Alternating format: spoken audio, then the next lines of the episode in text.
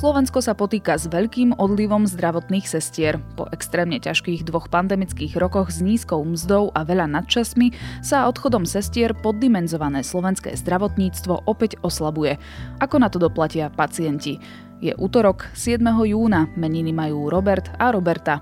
Dnes bude jasno až polooblačno, miestami zväčšená oblačnosť, cez deň ojednele prehánky alebo búrky. Teplota sa bude pohybovať od 26 do 31 stupňov. Počúvate Dobré ráno, denný podcast denníka ZME s Janou Maťkovou.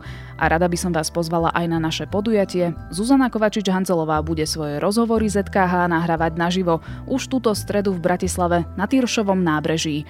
Hosťom bude moderátor televízie Markíza Michal Kovačič, s ktorým sa Zuzana bude rozprávať o úrovni politických diskusí. Ak máte možnosť, radi vás uvidíme v stredu o 18. na Týršáku. Hľadáte každý deň ten správny pomer a nedarí sa vám nájsť rovnováhu medzi prácou, zábavou, oddychom, športom a spánkom? Čo takto vyskúšať overený pomer jednak utrom? V prírodnej minerálnej vode Gemerke nájdete optimálne množstvo magnézia a kalcia, teda práve jednak utrom. Gemerka, to najlepšie magnézium a kalcium zo slovenského krasu. Spolahnite sa, vo Forde majú naďalej dostatok dodávok pre vaše podnikanie. Či už si zvolíte Ford Transit, Custom, podvozok alebo 9-miestný dízlový mikrobus, získate tak top pomocníka pre váš biznis. A to aj s možnosťou gratis servisu na 5 rokov alebo až do 150 tisíc kilometrov. Teraz navyše s bezplatným online monitoringom stavu a polohy vášho vozidla. Pre viac informácií a okamžite dostupné skladové vozidlá navštívte Ford SK alebo vášho predajcu značky Ford. A teraz už krátky prehľad správ. Predseda parlamentu Boris Kolár stanovil termín spojených župných a komunálnych volieb na 29. októbra. Kolár chce spojiť voľby spolu s chodením na hroby, aby sa ľudia nemuseli presúvať dvakrát po sebe na miesto svojho trvalého bydliska.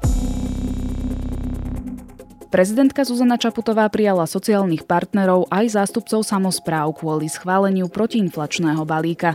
Zamestnávateľia a samozprávy kritizujú, že v dôsledku rozhodnutia z dielne Igora Matoviča im budú v rozpočtoch chýbať financie a budú nútení zvýšiť dane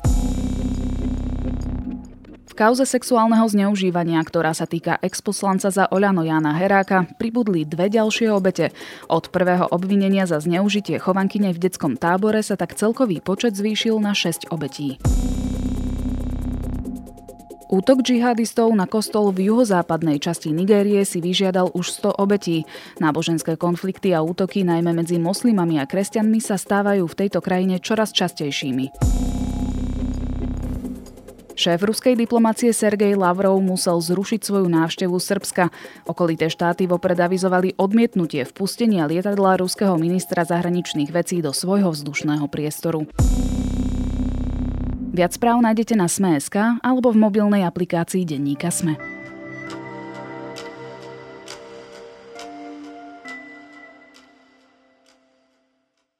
Zo zdravotníctva odchádzajú stovky sestier. Niektoré nemocnice hlásia, že ide o historicky najväčšie úbytky personálu. Slovenské zdravotníctvo sa pritom už roky pasuje s nedostatkom sestier a nič nenasvedčuje tomu, že by sa to malo v budúcnosti zlepšiť. Podľa štatistík OECD Slovensko zaznamenáva neustály a najvýraznejší úbytok sestier zo skúmaných krajín. Zatiaľ čo priemerne je v krajinách OECD takmer 9 sestier na tisíc obyvateľov, u nás je to necelých 6. Čo s tým mieni robiť ministerstvo zdravotníctva? Budem sa pýtať redaktora denníka SME Jana Krempaského. Pani Lazarová, obmedzuje sa dneska už zdravotná starostlivosť preto, že máme na Slovensku nedostatok sestier? Určite áno, aj keď verejne sa to nikdy neprizná, pretože samozrejme nechceme zneisťovať e, verejnosť a našich pacientov e, podobne, ale už pred pandémiou e, boli zatvárané oddelenia alebo jednotlivé úseky oddelení a znižovali sa počty lôžok, teda možnosť prijatia pacientov do nemocníc aj z dôvodu nedostatku sestier a porodných asistentiek. Janko, koľko zdravotných sestier alebo teda zdravotných bratov chýba na Slovensku? Tak uh, sú rôzne údaje. Taký uh, oficiálny ministerstva zdravotníctva hovorí, že chýba 3200, ale Slovenská komora sestier a pôrodných asistentiek rozpráva až o nedostatku vyše 16 tisíc sestier, čo je teda v podstate také jedno malé okresné mesto. Vieme aj povedať, že v akých okresoch sú tie nedostatky najvýraznejšie a prípadne aj čo sa týka špecializácií? Nedá sa to možno úplne teda povedať, že v ktorých tých e, regiónoch, možno tak vo všeobecnosti, podľa toho aj ako sa tie nemocnice vyvíjajú, čo sa týka dostupnosťou alebo nejakou dôležitosťou z pohľadu poskytovania zdravotnej starostlivosti, tak e, v tých e, mestách, napríklad na Gemery alebo na Spiši alebo na severovýchode Slovenska, kde odchádzajú ľudia alebo dochádza k takému vysídlovaniu. Aj tie nemocnice, z nich odchádzajú viacej zdravotníci a rušia sa tam oddelenie, tak e, tam je aj menej sestier, aby ich potrebovali viacej. Čo však nie je pri tých malých nemocniciach až taký možno úplne veľký problém, pretože v tých malých nemocniciach, keď je nejaká zložitejšia záležitosť, tak aj tak všetko sa prekladá do tých väčších nemocníc. Preto si myslím, že je oveľa závažnejšie to, že napríklad v fakultnej nemocnici v Nitre a takisto aj v univerzitnej nemocnici v Martine, ktoré sú dve kľúčové, zaznamenali za minulý rok 2021 historicky najväčší úbytok sestier. A to si myslím, že to je oveľa väčší problém a je to jedno z takých varovaní slovenskému zdravotníctvu, že ak nezačneme niečo robiť, tak sa nám tu môže výrazne zhoršiť zdravotná starostlivosť. Prečo k tým historickým odlivom sestier vôbec dochádza? Aké sú príčiny? Má to viacej príčin. Jedna z tých príčin je tá, že do dôchodku odchádzajú sestry z populačne silných ročníkov, ktoré dosahujú 60. rok života, 62. teda ten dôchodkový, z ktorých niektoré ešte čakali počas covidu, lebo mnohé sestry to vnímajú ako svoje poslanie, prácu, ktorú robia, tak eh, nechceli počas covidu odchádzať a teraz keď tá vlna, dá sa povedať posledná, tak poklesla, tak si proste jednoducho povedali, že už im stačilo, tak odchádzajú, lebo tá práca nie je náročná len z pohľadu istej psychiky, ale mnohokrát je náročná aj z pohľadu fyzickej zdatnosti tých sestier, lebo nemálo sestier je nútených polhovať pacientov, aby nedostali preležaniny. To znamená, že ak robia na mužskom oddelení, zdvíhať takého dospelého muža je iste veľmi náročné. K tej staršej generácii sestier sa ešte pritom sa prizastavím, totižto už roky hovoríme o tom, že je to akési starnúce povolanie práve zdravotná sestra. Vieme povedať, že aký je priemerný vek sestier? Priemerný vek sestier je 47 rokov, čo je pomerne vysoký vek a problém je v tom, že áno, je to povolanie, v ktorom tie sestry vymierajú, že tých mladých sestier nie je tak veľa, aby nahrádzali tie, ktoré odchádzajú do dôchodku, alebo v tom dlhodobo nevydržia. Lebo keď si zoberieme, sme rozprávali minulý týždeň s viceprezidentkou Nitrianskej regionálnej komory sestier Janou Benačkovou. Ona rozprávala v tom zmysle, že Mnohé z tých sestier, ktoré sa nachádzajú v regiónoch, aj na západnom Slovensku, kde predsa je vyššia životná úroveň ako na východnom Slovensku, len s ťažkosťou zárobia mesačne tisíc eur, čo už dneska možno v niektorých iných povolaniach eh, je nástupný plat. A keď si zoberieme do toho, že tie sestry mnohokrát za tento plat musia ťahať nadčasy, a musia ťahať služby, pri tých nadčasoch je to niekedy komplikované, že nie vždycky sa to dá buď preplatiť, alebo neskôr sa to prepláca, alebo nejakej obmedzenej miere boli v minulosti rôzne kauzy, čo sa týka nadčasov. Čiže to všetko pre mladého človeka, z ktorých e, niektorí proste pod tisíc eur si povedia, že ani nepôjdu, tak e, je ťažko držať mladého človeka v práci, kde sa veľa narobíte, kde ste stále v práci a nemáte adekvátnu plácu za to a okrem toho je tam ešte ten problém, na ktoré sa mnohé sestry stiažujú, že hoci sú v podstate kľúčovou zložkou, aj nie jednou z rozhodujúcich v tom slovenskom zdravotníctve, mnohokrát je k ním prístup ako k slúžkám, čo je ako veľmi dehonostujúce.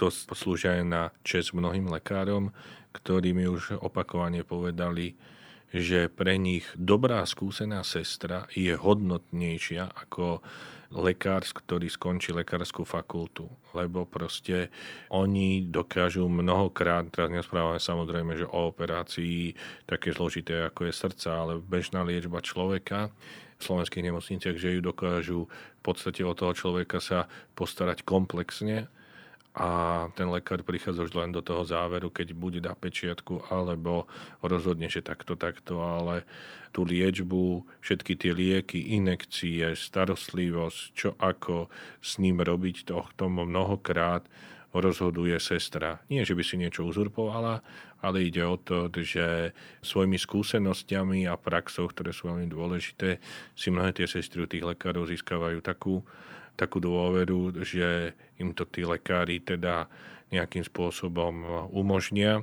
Teraz nechcem povedať, že lekári by boli nejakí flákači, ktorí by boli len za sestrami a všetko na nich zvalovali, ale tým chcem poukázať na to, že tá sestra, keď je kvalitná, dlhodobo pracujúca, má prax, tak je, by som povedal, až na úrovni lekára. Ty si teda spomenul ako keby ďalšie príčiny toho odchodu a to sú financie hm. a nadčasy. Áno. Čo je na tom najviac problematické? Je to celý súbor, akože samozrejme, že tie sestry, kto z nás by nechcel zarábať viacej, takže samozrejme, že ten plat je motivujúci, samozrejme, ale mnohé sestry, aj ktorým som sa rozprával, hovoria, že plat nie je ten najrozhodujúcejší lebo v niektorých eh, nemocniciach, hlavne tuto na západe Slovenska v Bratislave, ten priemerný plat sa pohybuje cez 2000 eur v tých špecializovaných ústavoch, ako je napríklad Národný ústav srdcovo chorôb alebo onkologický ústav. Ale otázka je, čo za to a za akú cenu sa dosahuje takýto plat, o ktorom by niekto mohol povedať, že čo sa tie sestry stiažujú, vedia, ani 2000 eur nemám, lenže keď musíte byť celý deň, aj víkendy v práci, tak e, mnohokrát e, s nevyberanými spôsobmi, napríklad aj niektorých pacientov, tak e, si človek možno v istom momente povie, či mi to stojí za to. Ďalší rozmer je ten, že ak má do takéhoto ťažkého stavu v slovenskom zdravotníctve, že človek tam, tá sestra musí robiť od vidím do nevidím, aj po materskej, to je tiež ďalšia otázka. Preto niektoré nemocnice, ako napríklad Rooseveltová nemocnica, už pristúpili k takému benefitu, že zriadili si materskú školu, aby aspoň tým sestram troška uľahčili. Čiže sa snažia robiť benefity. A to, že tie sestry sú skutočne pre tie nemocnice kľúčové a nechcú ich stratiť, svedčí aj to, o čom sme písali v denníku SME, že jednoducho tie náborové príspevky sa pohybujú až v tisícoch eur. Keď sme si robili taký prieskum po tých najväčších nemocnicách, tak až do 5000 eur a stabilizačné sa tiež pohybujú v tisícoch eur. Takže už aj tie nemocnice si uvedomujú, že keby som to tak chcel zjednodušiť, že buď budeme mať sestry, alebo to môžeme zatvoriť, teda tie jednotlivé oddelenia. Aby som to lepšie pochopila, tak náborový príspevok je jednorazový príspevok pre napríklad mladú zdravotnú sestru, čiže motivuje ma prísť do zamestnania, ktoré mi ponúka, ja neviem, 4 tisíc, 3 tisíc eur jednorazový príspevok, ano. tak? Buď to môže byť pre mladú sestru, alebo skôr by som si povedal, že v tých horných e, finančných hraniciach e, do tých 5000 eur to skôr budú už e, sestry, ktoré majú špecializáciu, ktoré majú roky praxe, a sú napríklad, že aristické sestry robia na áre, čo sú veľmi žiadané sestry na Slovensku, tak tým si viem predstaviť, že keď ich nejaká nemocnica chce získať, tak viem, že by im mohla dať, alebo že není pre nich dať aj 5000 eur. Ale týchto 5000 eur niektoré nemocnice, ako sme s nimi komunikovali minulý týždeň, robia tak, že ten náborový príspevok, že najskôr dajú, čo ja viem, že 2000 eur po troch mesiacoch, po skúšobnej dobe ďalšie peniaze až tak ďalej. Niektoré to dávajú naraz a takisto aj to so stabilizačným príspevkom. Tá Nitrianská fakultná nemocnica povedala, dáme, ak neodídete a podpíšete zmluvu na 2 roky, tak vám dáme 2000 eur. Samozrejme, ak by tá sestra skôr odišla, tak tú čiastku, ktorú by chýbala do tých dvoch rokov, by musela vrátiť, ale to si myslím, že to je pochopiteľné a to každý, kto podpisuje takúto zmluvu, tomu rozumie. Takže sú to rôzne teda prístupy. Niektoré nemocnice poskytujú aj dovolenky navyše. Áno, týždeň navyše dovolenky, čo tiež samozrejme si myslím, že je pre tie sestry motivujúce. Aj tie peniaze sú motivujúce, ako sme rozprávali s tou spomínanou sestrou. Beňačkovou povedala, že áno, že 2000 eur je pre nich motivačné. Čiže nakoľko štát príliš tým nič veľmi nerobí, čo ide na vrúb nielen tomuto ministerstvu alebo aktuálnemu vedeniu, ale všetkým predchádzajúcim, lebo so sestrami sa vždycky išlo ako, že a veď oni si troška proštrajkujú a potom sa upokoja, čo mnohokrát bola aj pravda, ale keď štát na nich zabúda, tak už nemocnice si sami uvedomujú, keď chceme prežiť, tak musíme tie sestry zaplatiť. A ďalší problém, ktorý teraz je ešte, je ten, že za krátko na budúci rok nám tu v Bratislave má otvoriť Penta svoju nemocnicu Bory a tam bude potrebovať 440 cestier.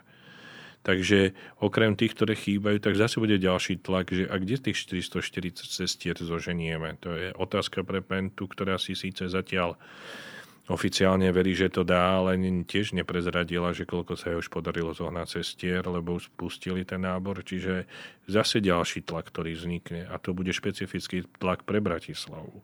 Hovoril si o tých benefitoch, ktoré ponúkajú nemocnice, ale presne ako si povedal, určite by pomohlo akési celoplošné zlepšenie podmienok. Videli sme napríklad v týchto posledných dvoch rokoch počas covidu, že teda tie platy zdravotníkom sa nedvíhali. Mm-hmm. Boli tu len určité príplatky covidové, rizikové. Môže to ísť takto ďalej, bez toho, aby ministerstvo niečo markantné urobilo? No nemôže, lebo dospejeme k tomu, že jednoducho tie nemocnice sa budú zatvárať. A je vôbec úplne jedno, Teraz sme sa tu v úvodzovkách minulý rok vzrušovali nad tým, že ktoré nemocnice sa budú rušiť, ktoré sa nebudú rušiť. Tie nemocnice sa rušia tak či tak aj teraz. Či štát niečo spraví alebo nespraví. To, že štát s tým niečo spraví, to je len, že dá do toho poriadok. Na priam by som povedal, že mesačnej báze sa rušia po Slovensku rôzne oddelenia, bez toho, že či je tu nejaká stratifikácia, ako sa to odborne volá, tá reforma nemocnic, alebo nie je. Zatvárajú sa pohotovosti a tak ďalej. Teraz tiež niekde na považí som počul informáciu, že tam proste zatvorili pohotovosť, lebo nemajú jednoducho lekárov. Čiže jednoducho bude dochádzať k tomu, že počet sestier bude menší, bude menej nemocníc tým pádom sa tá naša zdravotná starostlivosť bude jednak scvrkovať a jednak sa môže stať nebezpečnejšou. To možno mnohokrát si ani sami neuvedomujeme, ale ak máme málo zdravotníkov, keď sme pri sestrach, málo sestier napríklad na oddelenie, že cez nočnú smenu jedna sestra na celé oddelenie, tak jednoducho není v jej fyzických možnostiach, aby všetky požiadavky pacientov pokryla. Ten kričí, to ma bolí, tam potrebujem, tak a sa tá sestra nemôže rozkrájať. Čiže môže sa potom stať, že tá sestra pod vyčerpania môže buď na niečo zabudnúť, alebo niečo opomenúť, alebo sa môže stať, že zabudne zapnúť nejaký prístroj, ktorý môže niekoho stať život, ako sa to už v minulých rokoch pri rôznych kauzach stalo. Takže samozrejme, že vždycky je dôležité byť personálny a aby každý z nás podával 100% výkon, ale niekedy možno sa tým zdravotníkom tiež nedá vyčítať, že pri niečom pochybia, pretože ten nápor a to výpetie je na nich skutočne veľké. Čiže táto situácia má pre pacienta jasný odkaz. Je to zníženie kvality zdravotnej starostlivosti. Áno, k tomu spejeme. A je to veľká hrozba. Ale mám stále taký pocit, ako keby všetci tí šéfovia toho zdravotníctva, zdravotníctiev stále len rozprávali aj ministerstva. Sme sa minulý týždeň pýtali, že čo s tým chcú robiť a zase také ich všeobecné veci, že situáciu vnímame, situáciu monitorujeme, áno, chceme upraviť normatív, to znamená, aby bolo menej menej pacientov na jednu sestru, lenže to sú všetko také vyjadrenia, že áno, to už počúvame, že 10 rokov a ono sa aj dajú nejaké normatívy, hej, že na jednu sestru môže byť na oddelení, teraz poviem, tak odhádom, že 10 pacientov. Lenže už sme to aj mnohokrát smečku písali, príde niekto do tej nemocnice a nie, nedodržujú sa tam ten normatív, že len 10 pacientov je tam viac. Ale schlyháva kontrolná úloha štátu, že proste sa to robí, že sa to nevidí. A vždycky sa vychádza z toho, veď nejako bolo, nejako bude. No tak samozrejme, že nejako bude, ale aby sme raz e, nedospeli do nejakej katastrofy, to je veľmi vážna hrozba. A čím si to vysvetľuješ, takúto až neochotu e, riešiť také palčivé veci zo strany štátu? Asi teraz budem veľmi krutý, ale poviem to tak, že raz som sa rozprával s jedným odborníkom na zdravotníctvo a on mi povedal, že my, čo sa týka nejakého prístrojového vybavenia ako slovenské zdravotníctvo, že nie je na tom až tak najhoršie, že to si my vieme celkom dobre ošetriť. A viete prečo? Lebo na tom sa dá zarobiť. ja viem, že je to kruté, tvrdé, cynické možno, ale čo zarobíte na tom, že zdvihnete sestrám platy? To, Čist, že... Čisto egoisticky. Hm. Rozumiem. Ja akože nechcem byť zlý, ale mnohokrát si myslím, že je tam takáto jednoduchá logika. O nedostatku personálu v zdravotníctve, v nemocniciach sa tu naozaj rozprávame už strašne dlho. Keď e, začala vojna na Ukrajine, tak sa veľa hovorilo o tom, že prichádzajúcich Ukrajincov môžeme využiť ako našu pracovnú silu, respektíve zamestnať ich v nemocniciach, prípadne v iných zdravotných e, strediskách.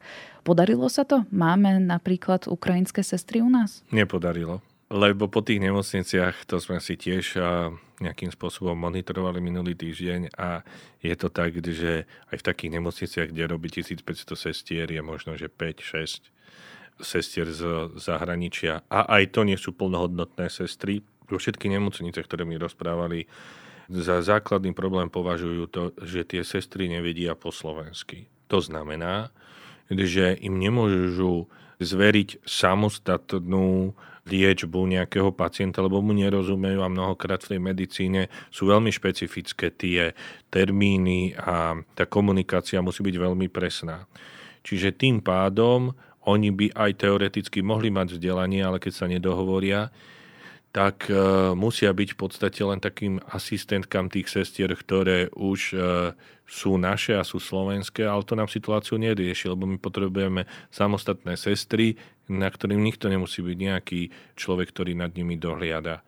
No a potom druhý problém je v tom, že už sa to síce len za Lengvarského zlepšilo, že sa zrýchlil ten proces uznávania tých titulov, lenže tie sestry z Ukrajiny majú rôzny štýl vzdelania a nie všetko to vzdelanie je na takej úrovni, ako my tu v Európskej únie a na Slovensku už považujeme za štandard. Hej? Ako, nechcem to nejako tak vulgarizovať, ale nám na Slovensku na úrovni sestier nestačia len nejaké zdravotníčky, ktoré vedia poskytovať prvú pomoc. Hej. Potrebujeme vysoko špecializované sestry, Takže to je druhý problém. Čiže aj ministerstvo rozpráva, že teraz vykonáva stáž 64 zdravotníkov na Slovensku z Ukrajiny. A keď som sa spýtal, že koľko je medzi nimi sestier, tak je jedna. A tá je v univerzitnej nemocnice v Martine a preto, že čo je pochopiteľné, že nemôže tak rýchlo vedieť po slovensky, ale teda nemá tu slovenčinu ešte na takej úrovni, ako by bolo treba, tak zatiaľ robí len asistentku. Čiže to nás z biedy nevytrhne po tom všetkom, čo sme si tu povedali, to vyzerá veľmi pesimisticky. A predsa len ja, keďže som skôr optimistka, skúsim, ja sa, ťa, skúsim sa ťa spýtať, že či sa to dá zmeniť a či tie zmeny pocítime v nasledujúcich rokoch.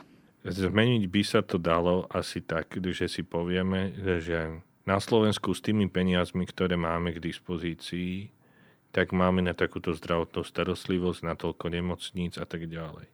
A toto toľko to nemocnice len bude a zvyšok je mi ľúto, ale musíme okresať. To je jediné. Aby bolo proste, keď máme nejakú nemocnicu, aby tá nemocnica bola jednak personálne, jednak technicky vybavená, aby tam ľudia boli dobre ocenení finančne a aby sme nemali ako je súčasný stav, že niekde v Hornej Dolnej máme nejakú nemocnicu, kde majú už len tri oddelenia, majú tam dvoch lekárov a tri sestry, ale tú nemocnicu tam ešte nejakým spôsobom držíme, lebo tam bola vždycky nemocnica. Ja viem, že ako politicky je to veľmi náročné niekde zrušiť nemocnicu, ale proste bohužiaľ takto to nejde. Ja nie som z takého malého mesta pôvodom, ja som zo zvolená, ale viem, že väčšina mojich príbuzných alebo ľudí, ktorí v tom meste bývajú, tak e, keď môžu, tak idú do Bystrice. Samozrejme, je diálnica 20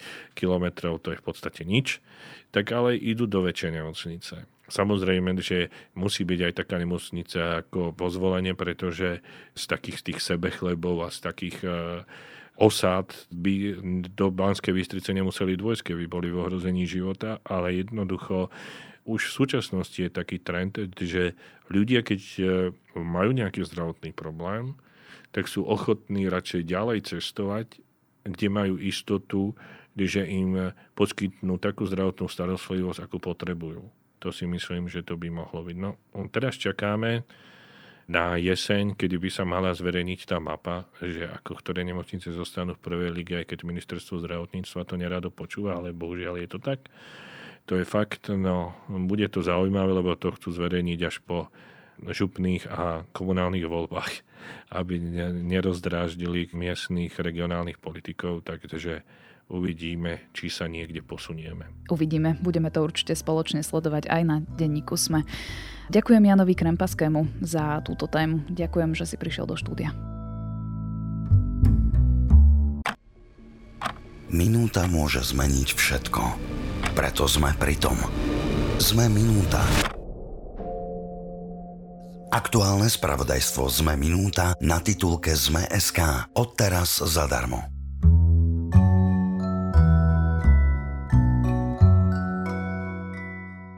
Jaternice tiahnu na Paríž. Je síce young adult literatúra, no pobaví akúkoľvek vekovú kategóriu. Ide o príbeh troch tínedžeriek, ktoré boli vyhlásené za najškarečie baby na škole.